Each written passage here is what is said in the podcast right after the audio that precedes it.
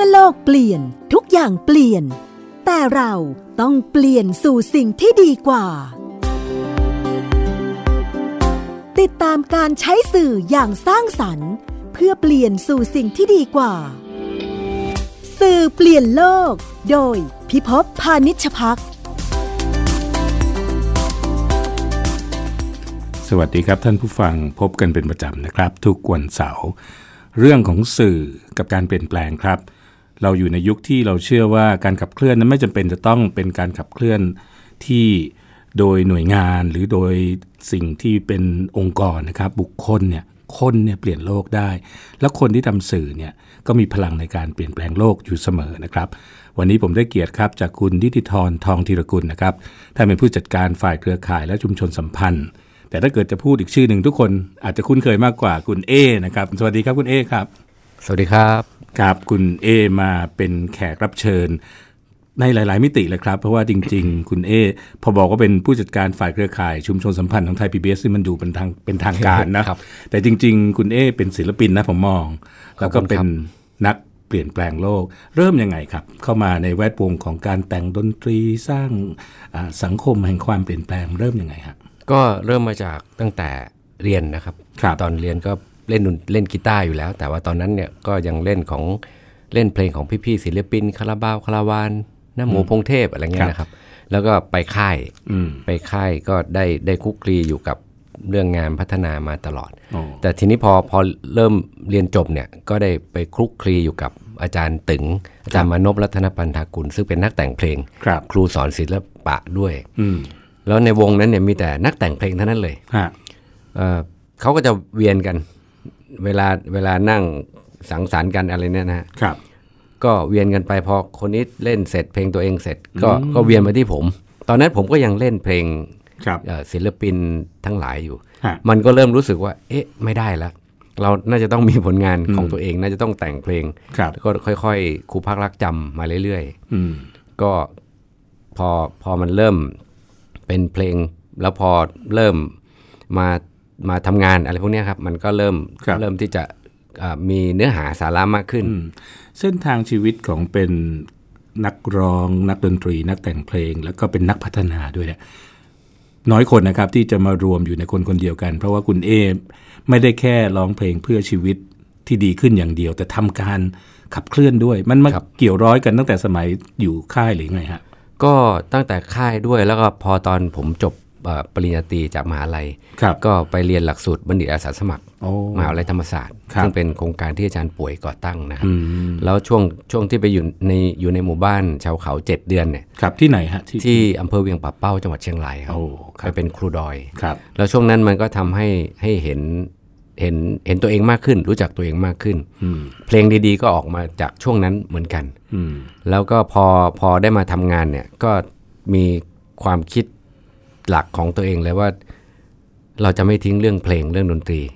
เราจะทำให้เรื่องเพลงกับงานเรื่องดนตรีกับงานเนี่ยมันมันเอื้อซึ่งกันและกัน ครับ เอาเอาเรื่องงานมาเป็นเรื่องเพลง เอาเรื่องเพลงมาเอื้อในงานอะไรเงี้ยครับ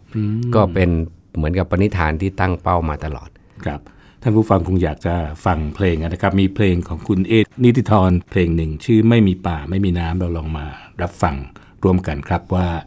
เนื้อหาสาระคนแต่งคนร้องอยู่ตรงนี้อยู่แล้ว แต่เดี๋ยวลองให้บทเพลงบรรเลงให้ฟังนิดหนึ่งครับ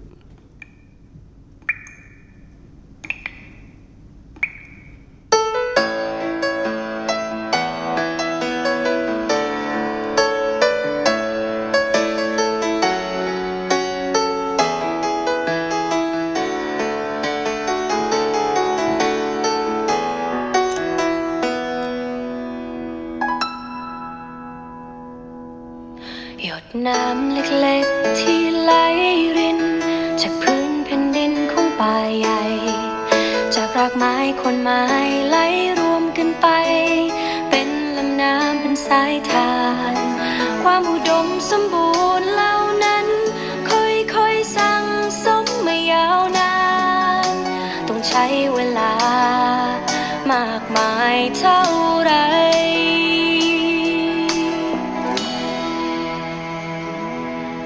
เมื่อเธอรู้ก็จะเห็นความสำคัญ ความสัมพ พันธุ์ของป่าใหญ่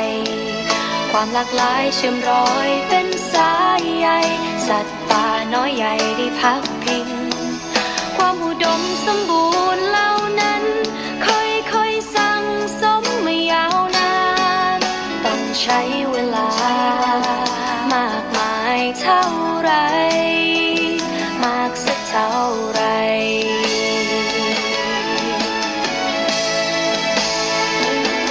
กว่าจะมาเป็นน้ำ กว่าจะมาเป็นสาย กว่าจะเป็นต้นไม้เติบโตสักต้นหนึ่ง กว่าจะมีป่าเขา กว่าจะมีลำธาร กว่าจะมีแม่น้ำเอ่ยไหลสักสายหนึ่ง ถ้าเปลี่ยนภูเขาหัวโล้นให้เป็นป่าฝนที่ร่มเย็น ถ้ามีป่าก็มีฝนกำหนดให้คนได้ตายหรือเป็นธรรมชาติคือบ้านที่อยู่อาศัยดินน้ำป่าฝนแล้วคนละอยู่ตรงไหนใคร คือผู้ทำลายคนในสมองที่แต่เรื่องกำไร เราขุดภูเขาด้วยระเบิดเพื่อเมืองแร่นานาชนิดทั้งสารเคมีและสารพิษไหลลงแหล่งน้ำมันก็เป็นพิษเพื่อจะเนรมิตสร้างเมืองใหญ่ สายน้ำนั้นเกิดจากต้นไม้ถ้าไม่มีป่าก็ไม่มีน้ำมันคือชีวิตและลมหายใจ โอ้ฟังเลยครบเครื่องเลยนะครับ มีทั้งแรปตรง ครับ กลาง มีทั้งดนตรีอันหวานเย็นสะท้อนให้เรานึกถึงความสำคัญ แล้วก็มันเป็นการสร้างจิตสมาธิด้วยนะผมดูภาพประกอบอยากให้ท่านผู้ฟังไปลองคีย์ดูใน YouTube ก็จะเจอนะครับ ไม่มีป่าไม่มีน้ำแล้วก็มีภาพนิ่งเป็นลำห้วย แล้วก็ใบไม้ที่กำลังย่อยสลาย แม้สิ่งเหล่านี้มันคงติดตัวมาตั้งแต่สมัยอยู่ค่าย ครับ ใช่ครับ เพลงนี้แต่งอย่างไรครับเล่าให้เราฟังนิดหนึ่ง เพลงนี้แต่งเมื่อ 2 ปีที่แล้วครับ ครับ คือได้ได้ไปทำงานร่วมกับมูลนิธิสถาบันราชพฤกษ์ อืม ซึ่งเขาทำทำภารกิจหลักของเขาเนี่ยคือเรื่องฟื้นป่า ครับ ปลูกป่า อืม แล้วเขาก็มาคุยกับผมว่าอยากได้อยากจะได้เพลง ครับ เพื่อไปใช้ในงานของเขานะใช้ในงานรณรงค์เกี่ยวกับปลูกป่าฟื้นป่า ก็ผมก็เลยบอกว่าถ้าถ้าจะแต่งเพลงเนี่ยผมคงหาข้อมูลหรือจินตนาการเองไม่ไม่ไม่ไหวไม่ได้นะครับ ครับ ก็เลยไปลงพื้นที่กับเขา พื้นที่ที่เขาทำงานเรื่องปลูกป่าฟื้นป่า ทั้งที่อีสานทั้งที่ภาคเหนือ ครับ แล้วก็เก็บรวบรวมข้อมูลเอาอารมณ์ทั้งหลายที่ ครับ ได้นะครับ ก็มาจนตกผลึกออกมาเป็นเพลงนี้ครับ แล้วก็เลือกให้เป็นคุณสุภาพสตรีมีสองเสียงสองโทนนะ ค ค รั รั บบ ผม เป็นเหมือนกับเสียงร้องจากตัวชุมชน ตัวป่าเขาลำเนาไพร ครับ สัมผัสได้จริง ๆ นะฮะท่านผู้ฟังอ่าผมตื่นตื่นเต้นครับทุกครั้งที่เราเห็นเนื้อหาที่มันขยับขับเคลื่อน คุณเอใช้คำคำหนึ่งว่า ดนตรีของคุณเอนั้นมีไว้ใช้งาน ครับ มันเป็นของใช้เนาะมันไม่ได้เป็นศิลปะที่วางบนหิ้งหรืออะไรไอ้แนวคิดนี้มันเริ่มมาจากสมัยท่านอาจารย์ป่วยหรือไงไหมฮะที่เรารู้สึกว่า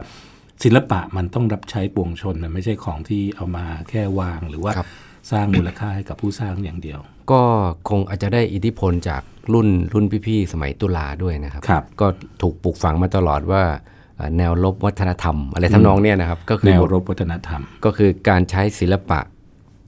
แขนงต่างๆ ทั้งบทเพลงด้วยเนี่ยในการที่จะเอ่อสร้างการเปลี่ยนแปลงสังคม ซึ่งเอ่อหลังจากที่ผมทำงานอยู่ในองค์กรพัฒนาอยู่ในช่วงหนึ่ง ครับ ต่อมาก็มาทำงานอยู่ในองค์กรสิทธิมนุษยชน ครับ ยิ่งยิ่งเห็นเลยว่าเอ๊ะเราจะเรื่องสิทธิมนุษยชนเราก็พูดกันอยู่ตลอดว่ามันเป็นเรื่องใกล้ตัวมันเป็นเรื่องที่อยู่กับเนื้อกับตัวคน ครับ แต่ว่าคำอธิบายในแวดวงสิทธิมนุษยชนเนี่ยยังยังเป็นเนื้อหาทางกฎหมาย ยังเป็นเนื้อหาวิชาการมาก ๆ ตอนนั้นผมก็ตั้งใจเลยว่าเอ้ยทางนั้นเราก็น่าจะทำงานวัฒนธรรม ครับ ที่อธิบายเรื่องสิทธิมนุษยชน ให้คนได้ได้ฟังหรือได้เสพใน ครับ มุมศิลปะวัฒนธรรม ด้วยอะไรเงี้ยนะครับมันมันก็เลยก็มันก็เลยออกมาเป็นช่วงนั้นก็มีเพลง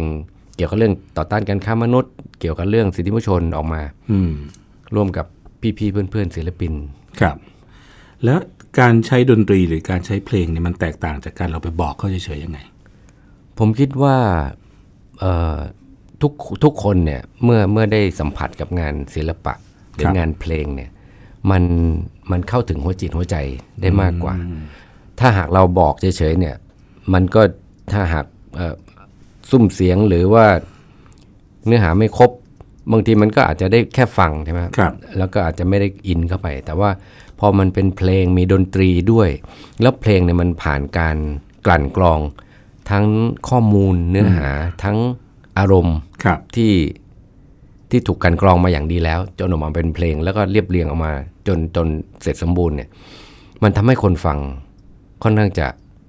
เอ่อคล้อยตามหรือคิดตามผมคิดว่าอย่างนั้นนะฮะ ครับ มันก็ทำให้เนื้อหาของเพลงเนี่ยมันเข้าไปอยู่ในใจ อืม คนแล้วก็ได้มากขึ้น อืม อย่างเพลงไม่มีป่าไม่มีน้ำเนี่ย มันเป็นการคล้ายๆกับตั้งคำถามว่า เอ๊ะป่าเขาต้นไม้แม่น้ำเนี่ยที่เราเห็นเนี่ย มันไม่รู้ว่าสั่งสมมานานเท่าไหร่แล้ว ใช่ ถึงจะเป็นอย่างนี้ อันนี้ผมว่ายอดเยี่ยมมากเลย ครับ เพราะว่าอ่าหลายครั้งถ้าเราไม่กระตุกกันนะครับเราก็คิดว่ามันก็ตั้งอยู่ตรงนั้น แต่จ ครั ริง บ ๆ แล้วกว่าจะเป็นป่าเป็นเขาได้เนี่ยโอ้โหมันมีการ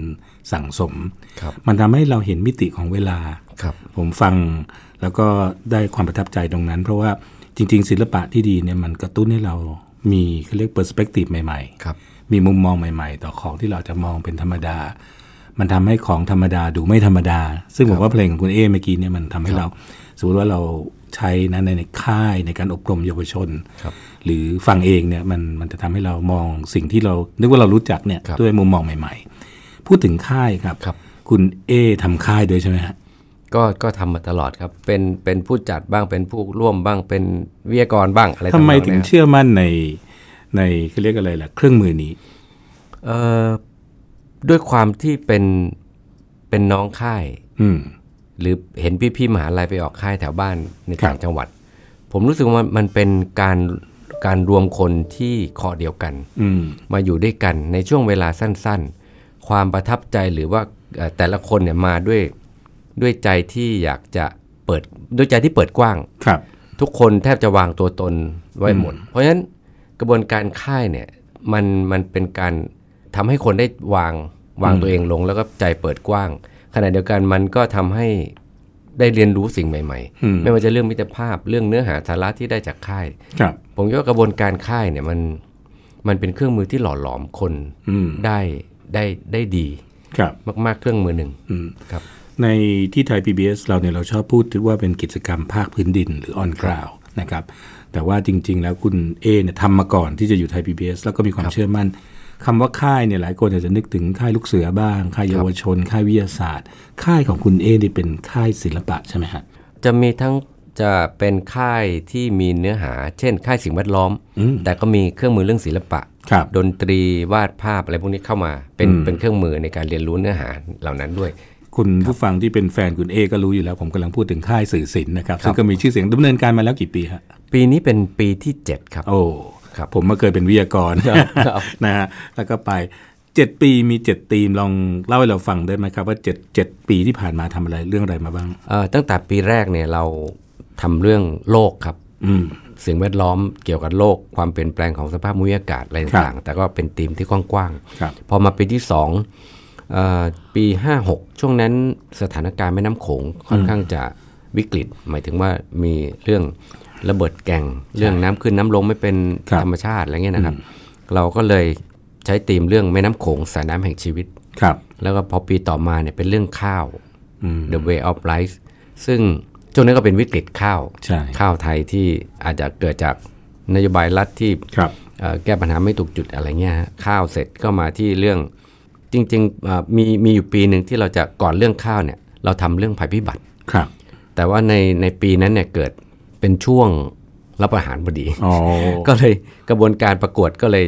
อืม ยุบลงมาเป็นการเชิญผู้กำกับสี่ท่าน ครับ ที่ทำหนังเรื่องภัยพิบัติครับแล้วก็มาเป็นเรื่องข้าว ทำไมครับตอนรับรับประหารนี่ก็ห้ามรวมตัวกันใช่ไหมหรือไง เอ่อเราเราจะเปิดรับสมัครช่วงมิถุนา อ๋อ อ่ารับอาหารพฤษภาพอดี อ๋อ แล้วช่วงนั้นสถานการณ์ บ้านเมืองก็ค่อนข้างจะนิ่ง อ่าอ่าอ่า เราก็รู้สึกว่าเอ๊ะทางนั้นเราจะโปรโมทออกไปมันอาจจะ เดี๋ยวสับสน ใช่ครับ มันอาจจะ โอเค ทำให้โครงการมันมันแฟบกลางทางได้อะไรเงี้ยค ได้ รับ ได้ครับ พอ ผม ข้าวเสร็จก็มาเป็นเรื่องเอ่อคนเท่ากัน ครับ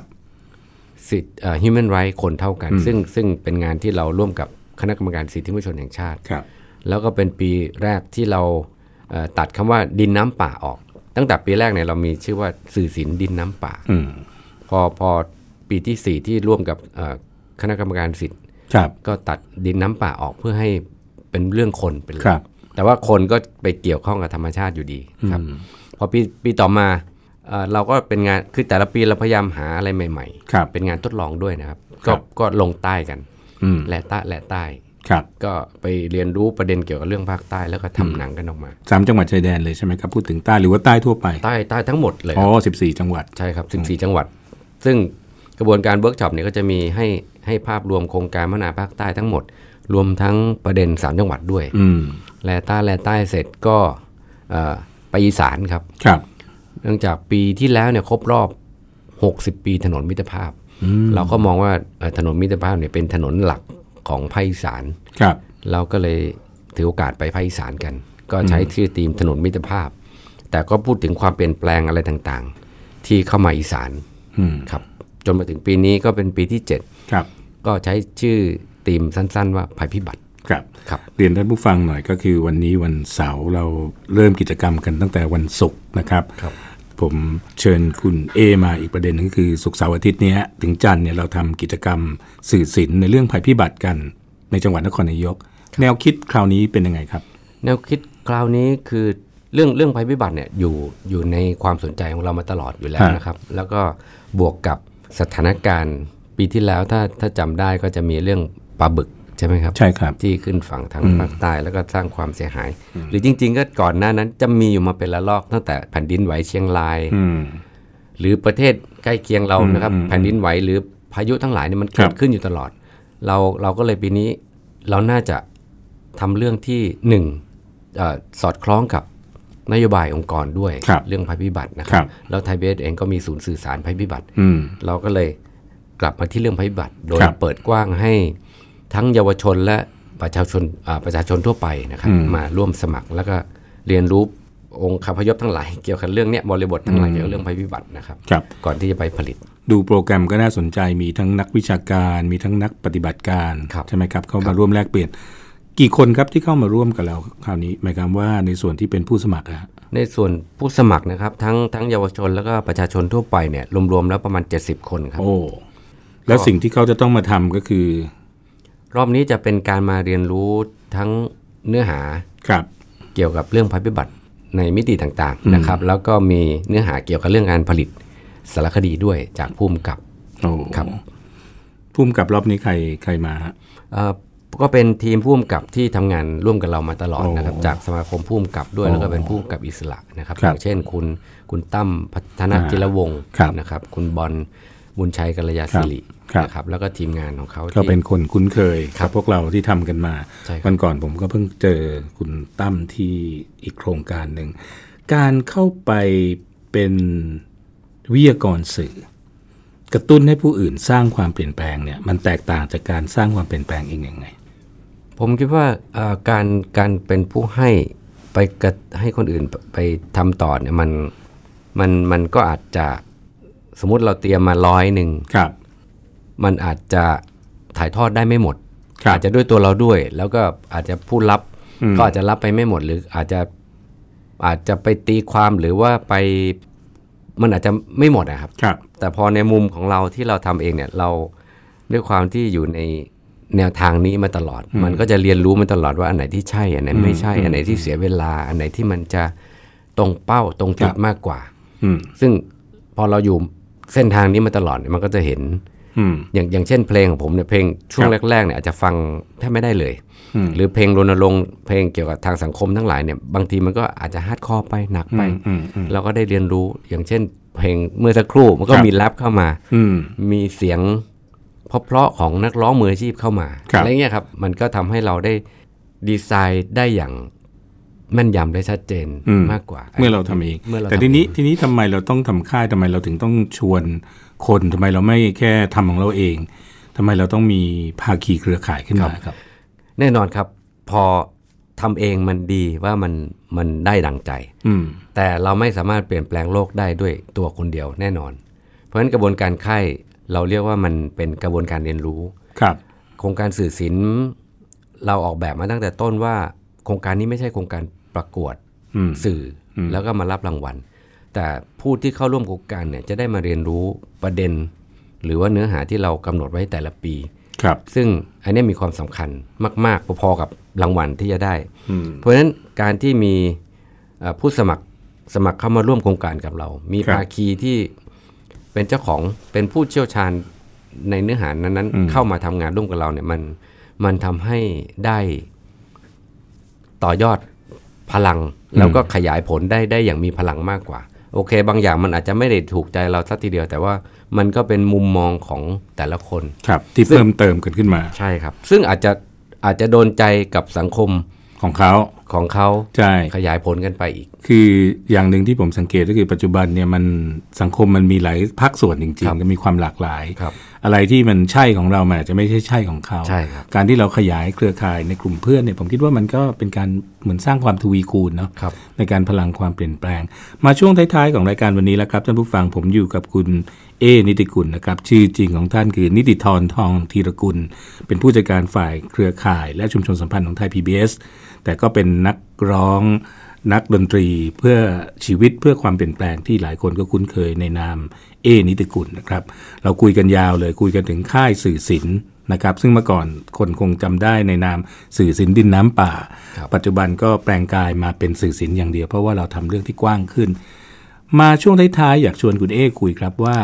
สื่อกับการเปลี่ยนแปลงเนี่ยมันเคล็ดลับมันคืออะไร สมมติว่าตอนนี้เราถอดหมวกผู้จัดการถอดทุกอย่างออกเนี่ยแล้วเรามาคุยกัน จับเข่าคุยกันว่า เอ๊ะสื่อเนี่ยมันพลังการเปลี่ยนแปลงที่มันจะสร้างให้โลกมันน่าอยู่ขึ้นเนี่ยเคล็ดลับมันคืออะไร ในมุมของผมคิดว่าเออ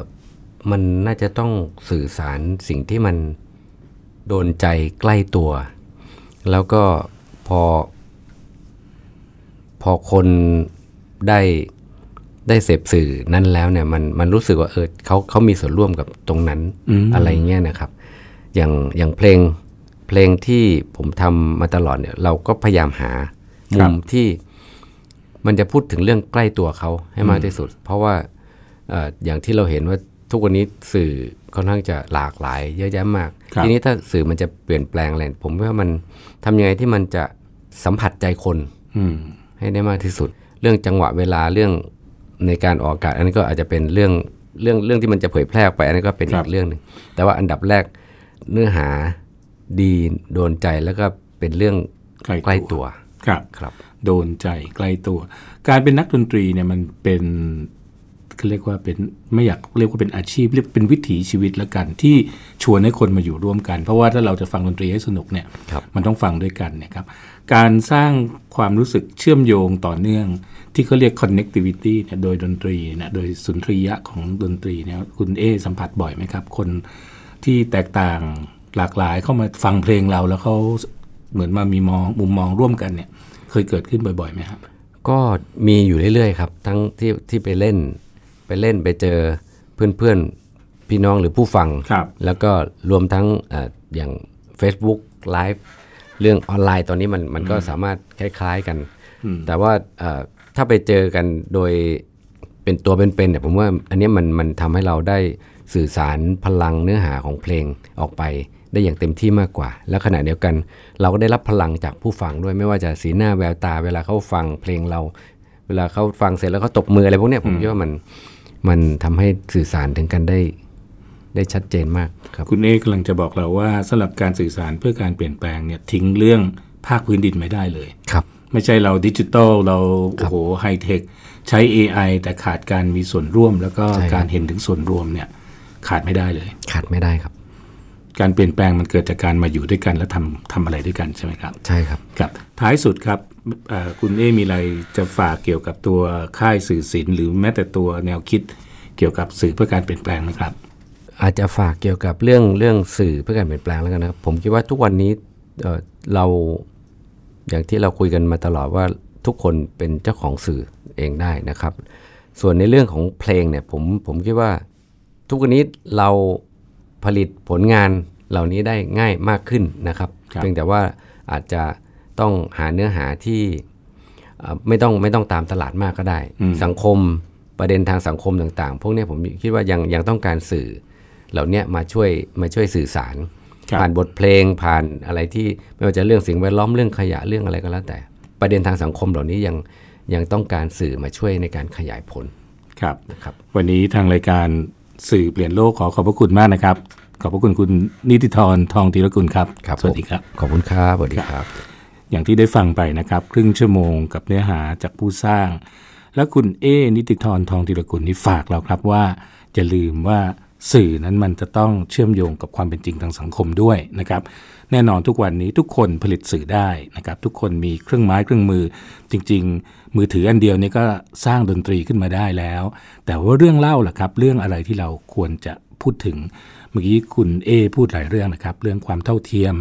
เรื่องของสิ่งแวดล้อม เรื่องของปัญหาขยะนะครับ ก็เลยอยากจะช่วยกันรณรงค์ครับ ถ้าเกิดใครมีคอนเทนต์ดีๆนะครับและผลิต เพื่อเปลี่ยนโลกนะครับ ส่งมายังรายการผมแล้วเดี๋ยวผมจะนำออกอากาศครับ ไม่ว่าจะเป็นเพลง บทกลอน หรือแม้แต่คลิปวิดีโอนะครับ เราก็จะสามารถเอามาเผยแพร่ร่วมกันได้ วันนี้ผมพี่พบพนิชภาคครับ กับรายการสื่อเปลี่ยนโลกขอลาท่านผู้ฟังทุกท่านไปก่อนครับ สวัสดีครับ ติดตามรายการสื่อเปลี่ยนโลก โดยพิภพพานิชพักได้ทาง www.thaipbsradio.com แอปพลิเคชัน Thai PBS Radio และ facebook.com/thaipbsradiofan